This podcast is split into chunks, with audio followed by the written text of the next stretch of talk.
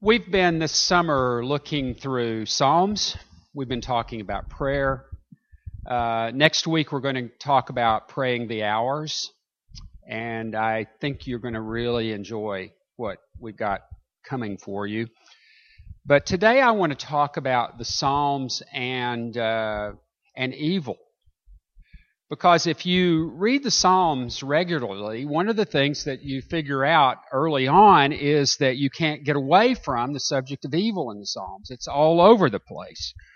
Um, which is one of the things that makes Psalms so honest. They're so raw in places, so honest, so out there with what's going on in their lives.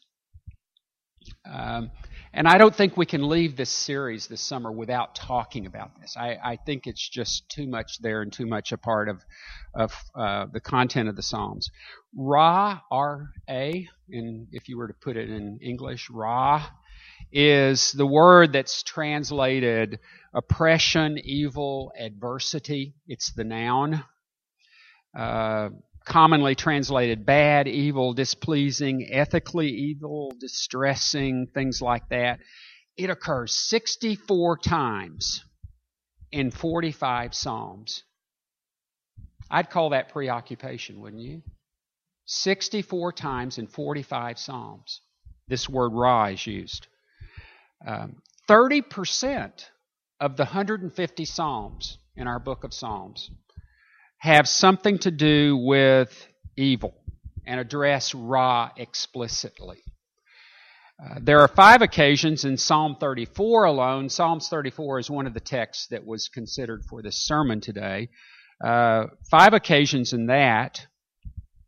And whenever evil is discussed, it uh, we we come to terms with the fact that evil produces uh, an evil disposition, an attitude or an inclination to wicked behavior, and people that are engaged in that are called wicked or ungodly. You heard that in some of the language of the psalm Bev read to you this morning. Rasha is the verb form of that. It means to act wickedly, to be guilty, to be accountably evil. Uh, it occurs 80 times, the verb, in 42 Psalms. Preoccupation, I'd say, wouldn't you? Um, together, Ra and Ra Shah appear uh, in 139 distinct verses throughout the Psalms. 139. And so I look at all that and I think, boy, we really need to be paying attention to this. What's the Psalms trying to, to say to us? Um, the psalmists say things like, Why, O Lord, do you stand afar off? You ever felt that way? Or you just felt like God was disconnected from you? Why do you stand far off? Why do you hide yourselves in time, yourself in time of trouble? Uh, or how long? Will you forget me forever? You can almost see the psalmist doing like this as he talks to God. Where are you in my life? Why haven't you answered my prayer? You ever asked God that? I have. I'm so tired of waiting. Uh, even Job, Job is course, the book before Psalms, but you see the same sort of thing in Job. Job says, My soul is poured out within me. Days of affliction have taken hold of me. I cry to you, and you do not answer me, he says. My inward parts are in turmoil and are never still. We don't know if Job was a, an actual character. Uh, a lot of us assume that he was. However, there, there are several people that think Job is more like a parable or a story, which I think is kind of interesting because what it really says is that uh, people of that age, of that time, this is probably the earliest book we have from the Bible, is Job, in terms of when it was written, are struggling with the whole question of evil. And, and what part does it play in our life? And how do I deal with evil in my life?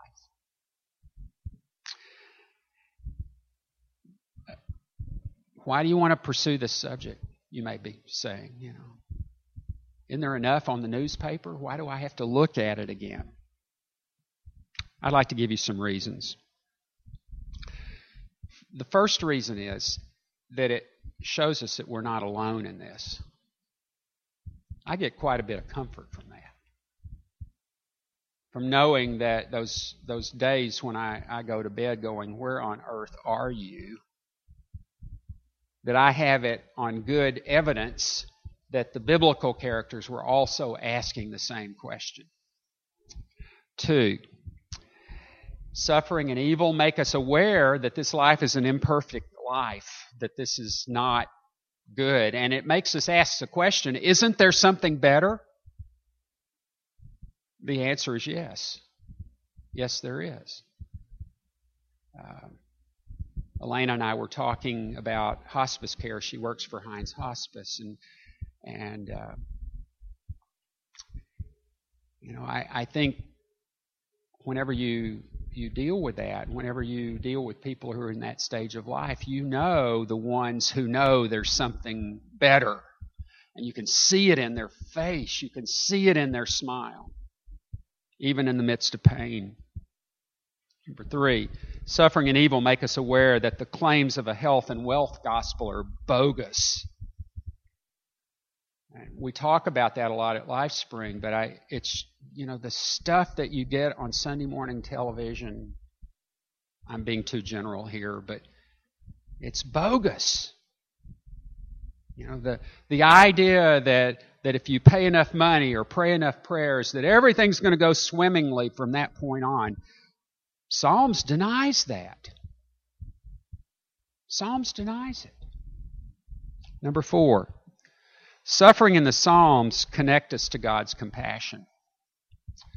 And I think one of the marvelous things about the Psalms is that God says, That's all right, bring it on. I'm big enough to take that. Come on, talk to me. Tell me what's going on in your life. There was a Broadway play back in the, I don't know, maybe the 60s. And the, the name of the play was Your Arm's Too Short to Box with God and it was about Job. But God says, Come on, jump in the ring with me. You won't win, but I'll sure help you through it. I'll be there with you. I'll walk with you through whatever it is that you're struggling with. Evil, for the purpose of this sermon, is uh, the fallen existence of humanity.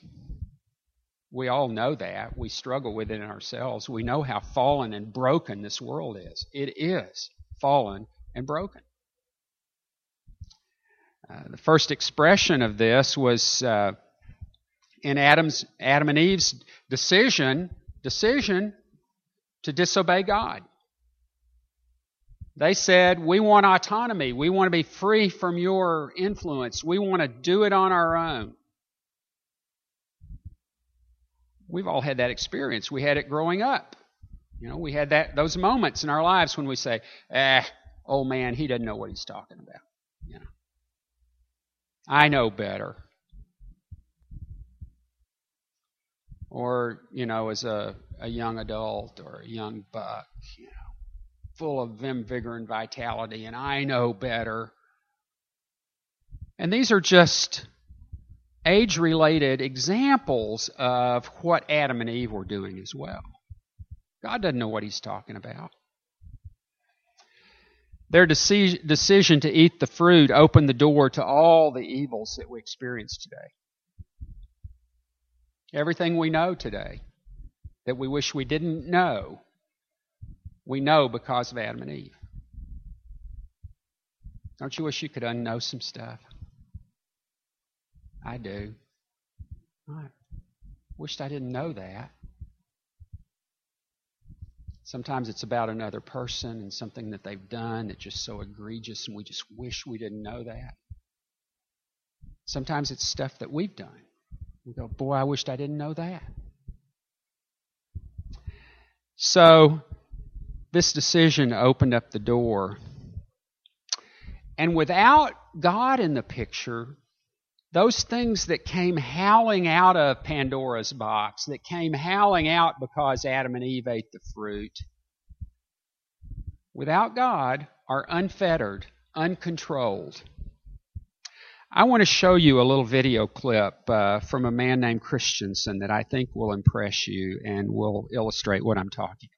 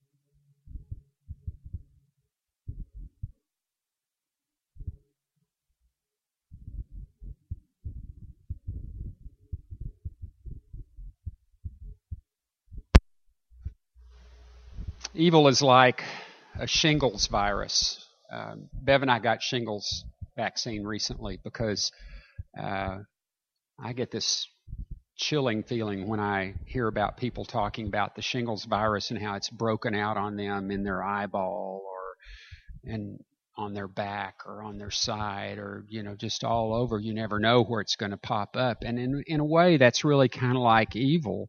Evil is systemic to our world. It's everywhere.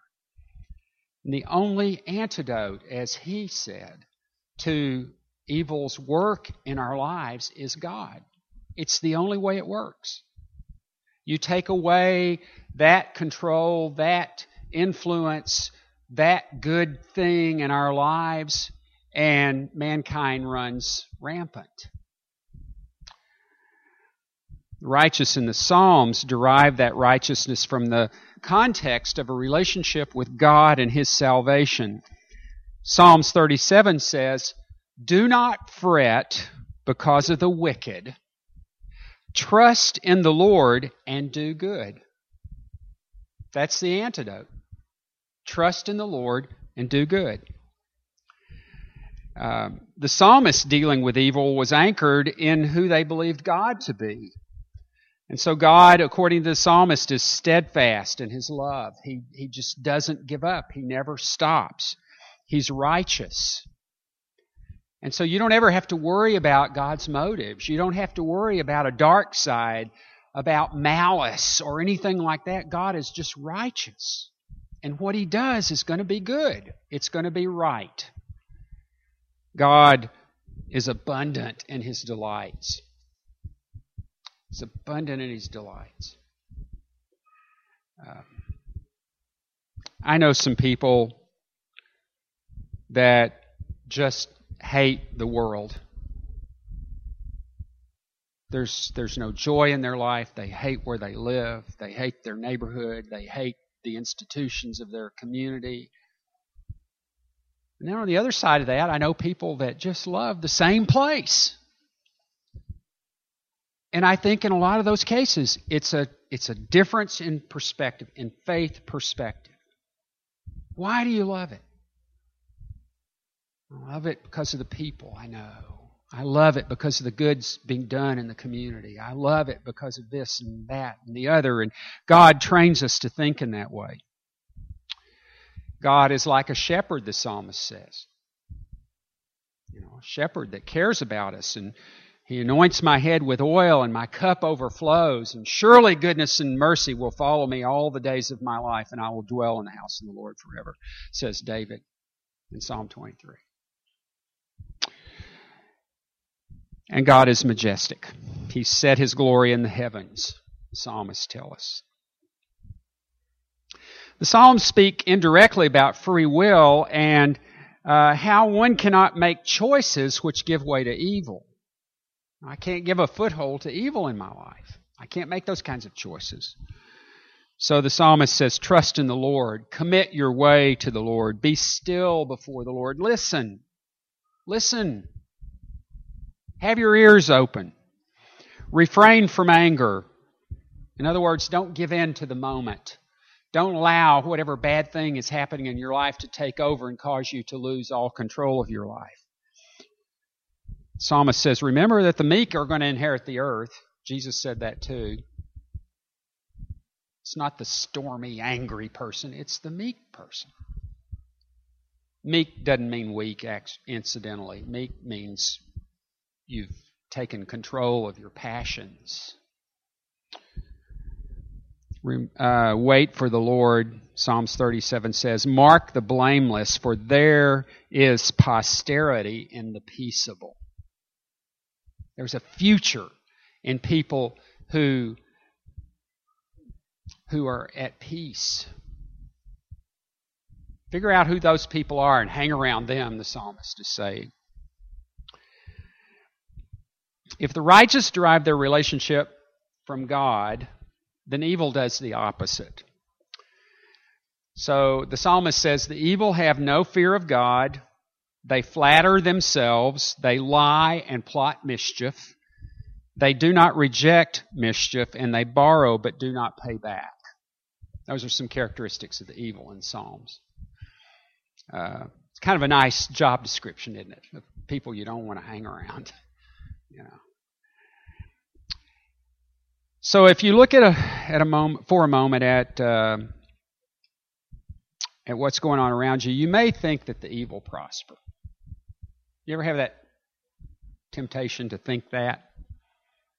You know, it's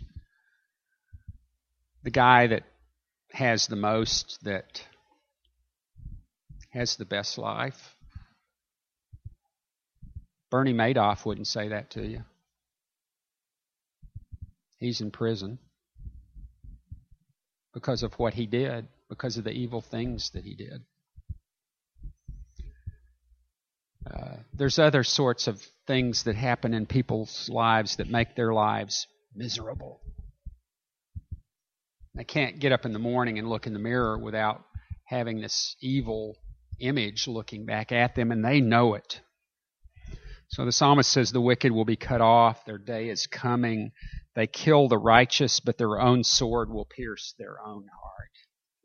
They appear like a cedar one day. A cedar is a, uh, a metaphor for something big and stately and strong, like a redwood. And they're disappeared the next. Because that's the nature of evil. thing that I would say about Psalms is it doesn't sugarcoat this. You know, you read the Psalms and you go, wow, I've never read anything this, this honest before. It, it just doesn't sugarcoat it. So there's no attempt to make things look easier than they are. Uh, it admits that in this world are evil and suffering and sin. But the psalmist describes a life that rides out the storm that waits on God, that realizes there's ultimately more to life than the awfulness that is so abundant around us. There's more to it. So even though we've been talking about a bad thing, this is really a good sermon because it says, hang on. Just hang on. Because God has something in store for those people that wait on Him and listen to Him and give their lives to Him.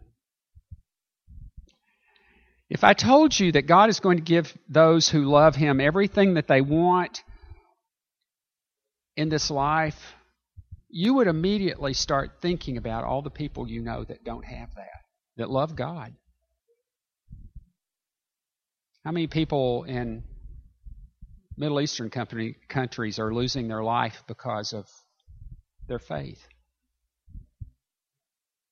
What about African brethren that we we don't know but we know of that live miserable, impoverished lives, but love God greatly? The Israelites did like that. They had that period in their life. Job did. Paul prayed for his thorn in the flesh to be removed. The psalmist says, Wait for the Lord. And, and God answered Paul and said, My grace is sufficient. I'm all you need. Just hang on. Don't try to be a control freak. Wait on me, and I'll give you what is right. Indeed. Let's pray. Dear Father, may we be patient people people who do not get entangled by life with its difficulties. May we take the long view. May we remember to not get distracted by fake prosperity or false success, knowing that rich or poor, we have everything we need from you. In Jesus' name we pray this. Amen.